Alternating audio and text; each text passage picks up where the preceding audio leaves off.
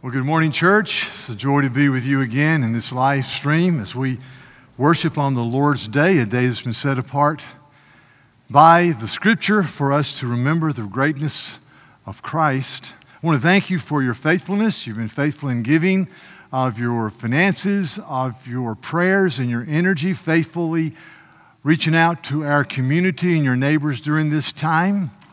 May the Lord's name be honored during this very significant and unique time in our history.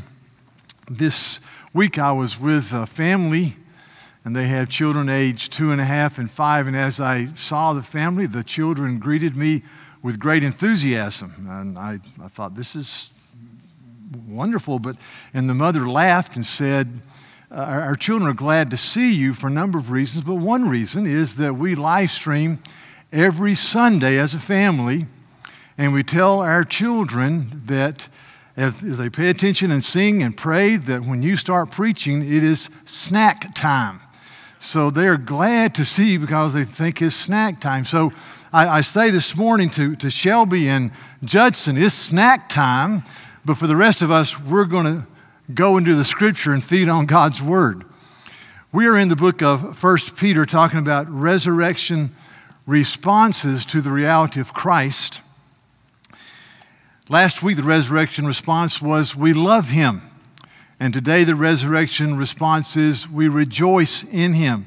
Chapter 1 of 1 Peter, verses 8 and 9 says this Though you have not seen him, you love him.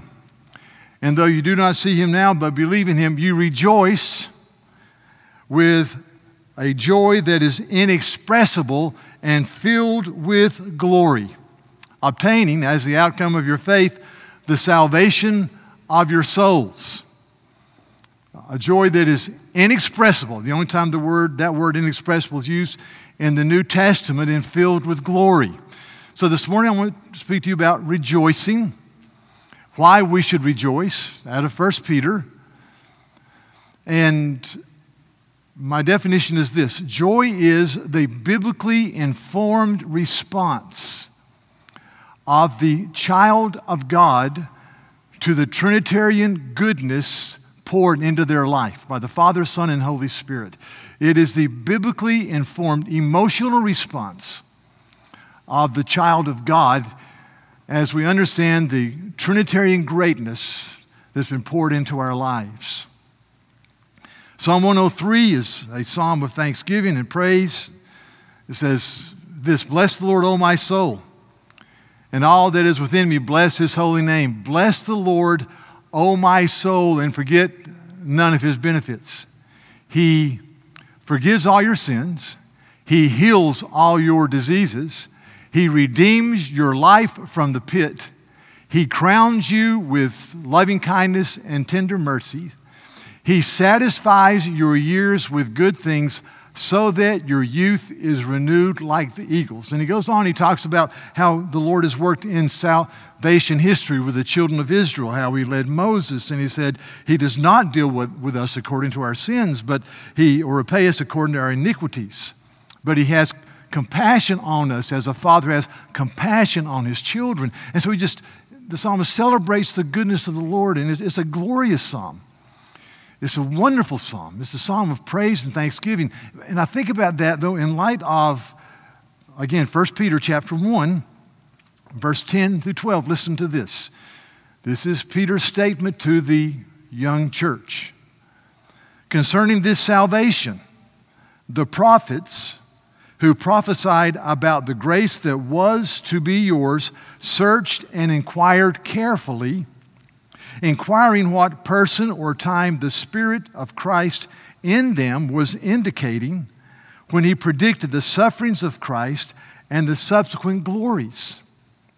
It was revealed to them that they were not serving themselves, but they were serving you in the things that now have been announced to you through those who preach the good news to you by the Holy Spirit who has been sent from heaven, things into which angels long to look. So, so I look at this passage, and Peter says that, that this good news that was prophesied in the Old Testament was, was a, a, glorious thing that was paving the way for the full manifestation of God in Christ. And, and so the promises have come upon the church in 1 Peter.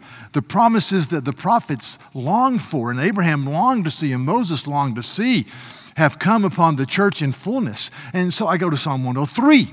Bless the Lord, all my soul, forget none of his benefits. He heals, he, he, he forgives, he redeems, he renews, he, he built us up.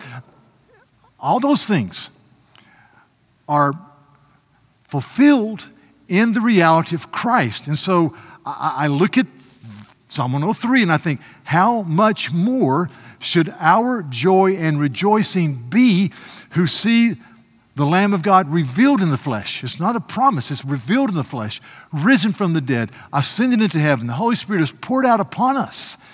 And so I, I say to you, church, on the basis of Scripture, that we should rejoice and be glad because of the greatness of our salvation. Proverbs 17 says, uh, a, a, joyful heart is, is good medicine, but a crushed spirit dries up the bones. And we know that. And, and, and so to get into this passage, let me just say this, more about this next week. We have to fight against the default of normality, of negativity. Just, we live in a culture that gravitates toward the negative, gravitates toward bad news. We've got to immerse ourselves in the Bible. That's why joy is the biblically informed mind. That is the emotional response. So, what's interesting here is that Peter just doesn't say, hey, church, be happy, be joyful, be fulfilled. He, builds a case for why they should be happy. He gives reasons for being joyful. And so I want to go through, I've got about 12, I'm going to give you five this morning. 12 reasons from this passage we've been covering that we should be joyful and we should rejoice and be glad and happy. The first is an understood truth that is the framework of the scripture. The understood truth is this there is a God who is a great, a great creator God. As one catechism says, he is the creator and sustainer of everyone and everything. So we begin with this great mind boggling conception and worldview statement, there is a God who has made the heavens and the earth. And that was understood and embraced and part of the fabric of our culture, Western civilization, the biblical world, until only recently. So we need to stand up and say, this, this book, the Christian worldview, that's based upon the reality of God says this there is a great creator God who made the heavens and the earth. So that gives us joy because we see orderliness and beauty and colors and symmetry. Uh, last night, I was able to go to an open air, COVID 19 friendly outdoor music gathering. And I sat there and just looked, and there was the sky was blue, and there were magnificent oak trees around us, and there were children playing, beautiful, lovely families. There, there were, the music was good, and I just thought, this is a wonderful gift from God. There's a great creator God who's given his gifts to men and women to enjoy friendship and laughter and family and colors. I was reading a devotional Tuesday morning, and the devotional, it's called New Morning Mercies, said this You cannot get up and go outside in the morning without bumping into God. You go outside and you, you see creation and you see the beauty and you, you, you say, There is a God. And that's written on our hearts. And as I was reading that and thinking about it, this is pretty amazing. I, I was sitting there and all of a sudden a hummingbird came right up within about five feet of my face. And just for about four seconds, just did their, their fluttering thing and then went off. And then I, I looked up. Did you know that this is just an aside, especially if you have children with you, that a hummingbird flutters its wings from 20 to 75 times a second. I, said, I, I can't begin to do that. Ask your mom and dad to do that. They can't begin to do that. But that's just one small statement of the creative mercy and goodness of God. In Psalm 17, there's a prayer that God would protect his people from wicked men and wicked women. And he kind of describes these wicked people, and he says that in verse 10 they, they close their hearts to pity, and with their mouths they speak arrogantly, and, and they, they, they surround the steps of God's people, and they set their eyes to cast us to the ground. That the wicked people are, are like a lion eager to tear, a young lion that lurks in ambush and hides to, to attack. And then he says this Oh Lord, protect me from men of the world whose portion is in this life. In other words, God, these, these wicked men, their, their basic presupposition in part is I call the shots. There is no God that I answer to.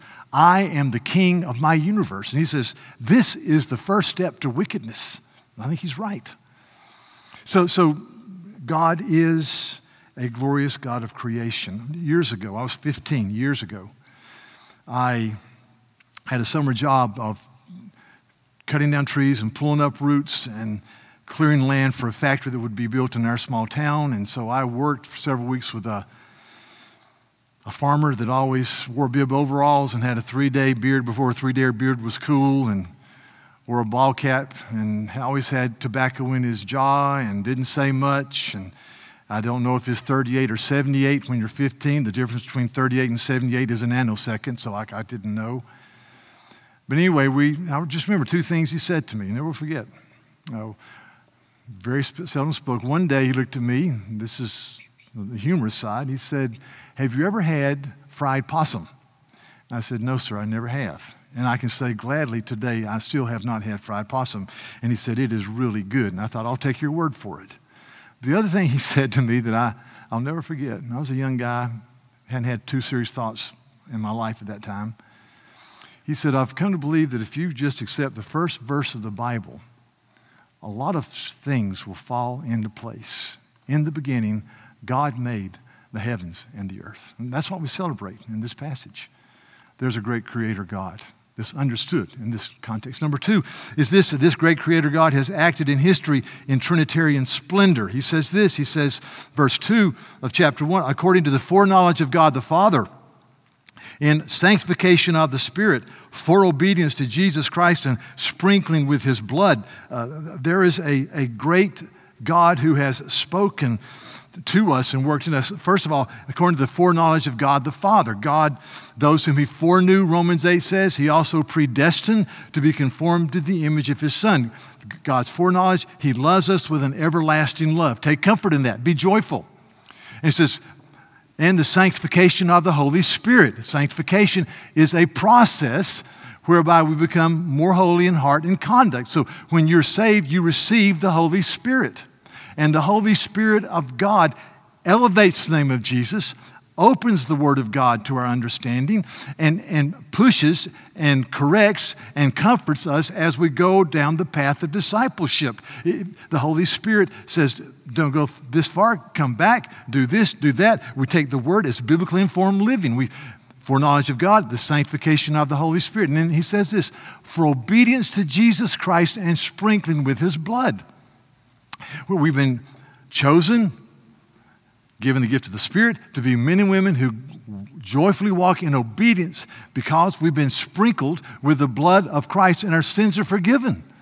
So, so we look back and it's the Trinitarian glory of God and what He's done in our lives. David Murray is a Old Testament professor and a professor of practical theology of seminary in Michigan. He's written a book, one of several books entitled Happiness. And in this book, he talks about ways Christians and reasons Christians should be happy. And he says this there are, he says, six types of natural happiness. He says there's nature happiness where you see creation and you're glad. There is social happiness where you have friendships and family. There's vocational happiness where you enjoy your work and rejoice in it. There's physical happiness where you're able to walk and climb or maybe exercise and enjoy creation. There is intellectual happiness where you're able to think through issues and, and, and really use your mind to, to, to, embrace your living. And, and then there's humor. He says humor happiness where we have the ability just to laugh. He said, but but these things come and go, And if you have the reality of the happiness and the joy that Jesus brings, it sweetens all of these happinesses. That, that when you understand the Trinitarian glory of God and what the Lord has done for you, how can you not rejoice? Loved eternally by the Father, you've received the Holy Spirit who guides you. You live in obedience as you're sprinkled by the blood of Jesus. You've been forgiven of your sin. How could we not be happy? And, and so that's why the psalmist could say in Psalm 84 I'd rather be a doorkeeper in the house of my God, which represents the presence of God, than to live in the tents of wickedness. For the Lord God is a sun and a shield, and he bestows favor and honor. No good thing does he withhold to those whose walk is blameless. Now, I see this and I say, the reality of Christ sweetens everything, and it is not like the fading happiness. It is strong and vibrant and real as I run to Him. J.C. Ryle, the Anglican of the 1800s, said this. He, he said that, that if, if a man, to be truly happy, uh, a man must have sources of gladness which are not dependent on anything in this world. Tell me not of your happiness if it daily hangs on the uncertainties of earth. So all these natural happinesses will come and go, but the reality of the love and mercy of God is ours. The, the third reason we should be happy it says in verse 1 that we are elect exiles. In other words, elect, election is a great mystery. It's here in the text, it's throughout the scripture in First Peter. Election is the, the mystery of Salvation by which God, in His tender mercy, loves us with an everlasting love. And in the fullness of time, He allows the Word to penetrate our hearts as the Holy Spirit comes in to convict and He draws us unto Himself. It is it's a mystery.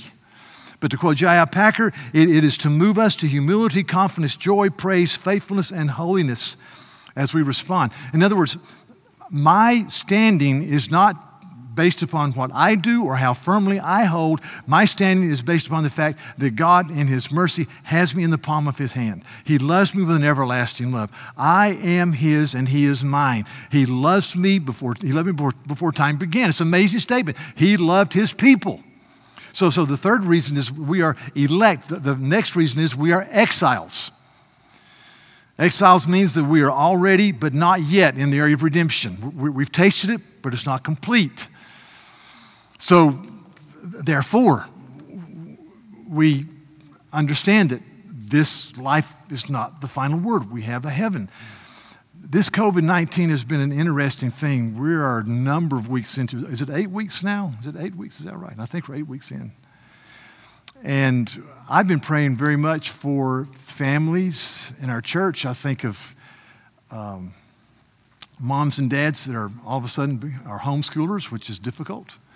I think of our single people who, in many cases, are really alone, our, our older population.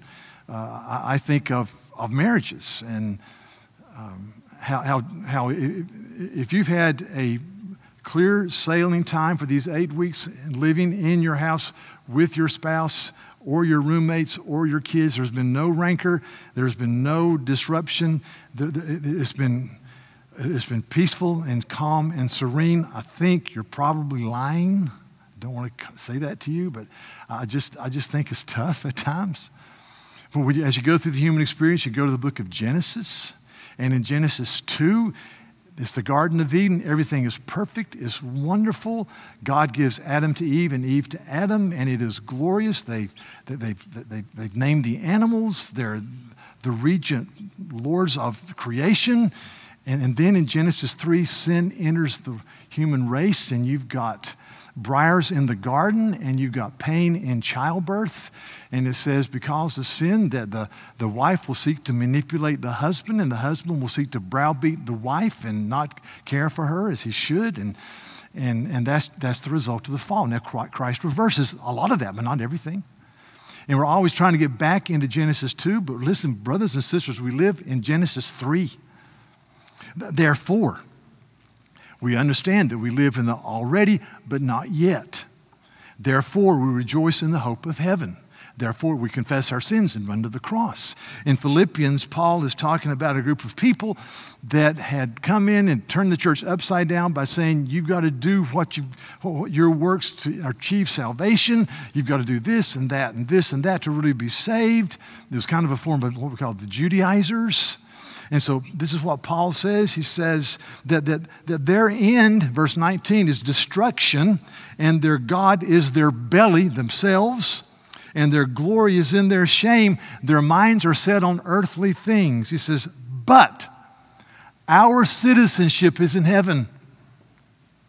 And from it we await a Savior, the Lord Jesus Christ, who will transform our lowly bodies to be like his glorious body by the power that enables him to subject all things to himself. Paul says, you know, a, great day is coming. We have, our citizenship is in heaven, and he's going to take these bodies that are breaking down with age and time and disease. And one day he'll give us a glorious resurrection body like his, and be, we'll be with him forever. So rejoice. And I, I think as I look at this passage, we should be happy. We should say, I rejoice when we should go to 1 Peter chapter 2 that says this. Verse 23 says that when, when he was reviled, Jesus, he did not revile in return, but he suffered. And he did not threaten, but continued entrusting himself to him who judges justly. He himself bore our sins in his body on the cross, that we might die to sin and live to righteousness, for by his wounds you have been healed. For you were straying like sheep, and now you've returned to the shepherd and overseer of your souls. And I, and I say there's substantial and real healing in knowing Christ. There is healing in our minds, in our thinking, in our worldview. There's, there's healing in our relationships. There's healing and forgiveness in the way we treat each other. There's physical nourishment in knowing Jesus by his wounds. You've been made right with God, and there's substantial change in your life. So, so rejoice that you're exiles. Be happy. Be glad. The fifth reason we should rejoice and be glad because joy is for now. Incredible statement where he says this You rejoice with joy that is inexpressible and filled with glory the word rejoice here can mean either you're presently rejoicing or I'm calling you to rejoice. So it says, if you're rejoicing now, praise the Lord, keep doing it. If you're not rejoicing, I'm calling you to rejoice. So the joy and the reality is for the here and now. A, a, a joy that is inexpressible and absolutely filled with glory. Inexpressible, filled with glory. Just ask you, how's your joy? I believe joy comes as we contemplate the great things that the Lord has done for us. As we contemplate that He is and that He's saved us in Trinitarian splendor and that He has loved us with an everlasting love and that heaven awaits. And so we say, joy is now. It's now. I'll taste it in fullness in heaven, but it's, it's now. I, I, want, I want us to be joyful people. I want us to live in such a way that we represent Christ and we represent hope. So, brothers and sisters, rejoice. And if you're rejoicing today, praise the Lord. Keep doing it. If you're saying, you know, I'm, I'm not, I'm not rejoicing, then, then just get along with the Lord and take the scripture and go through and say, Lord, show me what it means that you love me with an everlasting love. Show me what it means to say that I'm sprinkled by the blood of Jesus, that I'm being sanctified by the Spirit. That, sh- show me what it means that, that I am one of your people. Show me what it means that my hope is in heaven. Rejoice. Be glad. So, three quick application statements. Number one, this is something worth striving for. As we come, aside, come apart, you know, the, the Bible says some of these statements. The scripture says in this later in this passage, it says, make your calling and your election sure. The scripture says in 2 Peter 1, it says, Add to your faith energy or action. And to your action, add knowledge and self control and patience and godliness and brotherly kindness and love. Make every effort.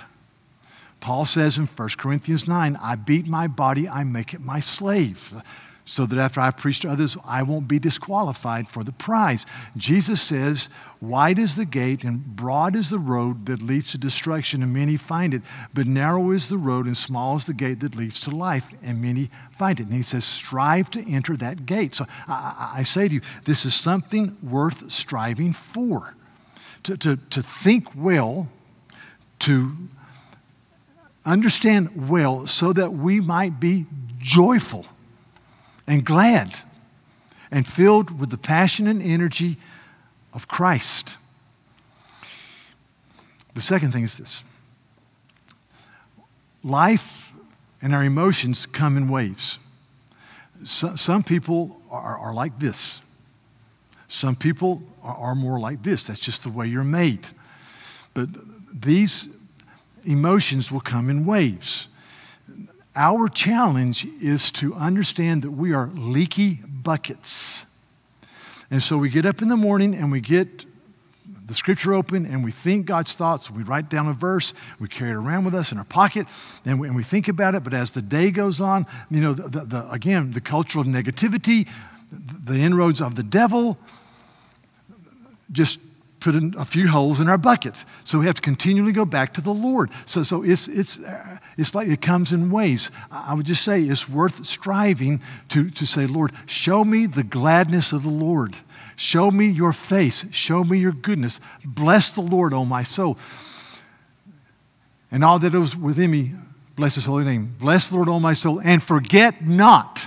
See, forget not all of his benefits. It's easy, church, to forget just to forget. Especially when times are going good. It's, it's, it's easy to forget.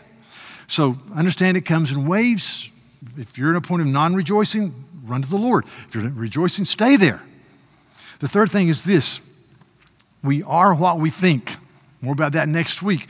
But, but, but you, you read the scripture, and as you understand the things of the Lord, and they fill your mind and your heart, no matter if you've been a believer for a month or for 50 years, we have to say to ourselves, we are what we think. Let these words, let this word dwell in your heart richly. Let it be in your spirit. Because as you feast on the word and as you take it in, God changes you. I began by saying that there's a couple of children who say it's snack time when Pastor Brown stands up. But really, when we open the Word, is snack time because Jeremiah says this the Old Testament prophet Jeremiah 15 Your words were found, and I ate them. And your words became for me the joy and the delight of my heart. For I've been called by your name, O Lord God of hosts. Your words were found, I ate them and your words became for me a joy and the delight of my heart. Come, Holy Spirit. A joyful person, biblically speaking, is a biblically informed disciple of Jesus who is continually understanding the Trinitarian splendor of God in his life, and he is glad. Let's pray. Lord, this morning, uh, we are so thankful that we have a reason to be happy. We have, we have a reason. We, just to say alone, which is glorious, my sins are forgiven, is enough. But beyond that, we can say not only are my sins forgiven, but I have received the blessed Holy Spirit. I've been adopted into the family of God. I am secure and safe and strong in Jesus. That even as life goes by and the body breaks down and disappointments crowd in, there is a glorious eternity that awaits that will be forever and ever and ever and ever and ever. And because of that, we are glad. So, so Lord, may we be people who rejoice with great joy that is inexpressible and filled with glory as we taste the goodness of the reality of Jesus by the Holy Spirit. Thank you for all you are for us. In Christ's name, amen.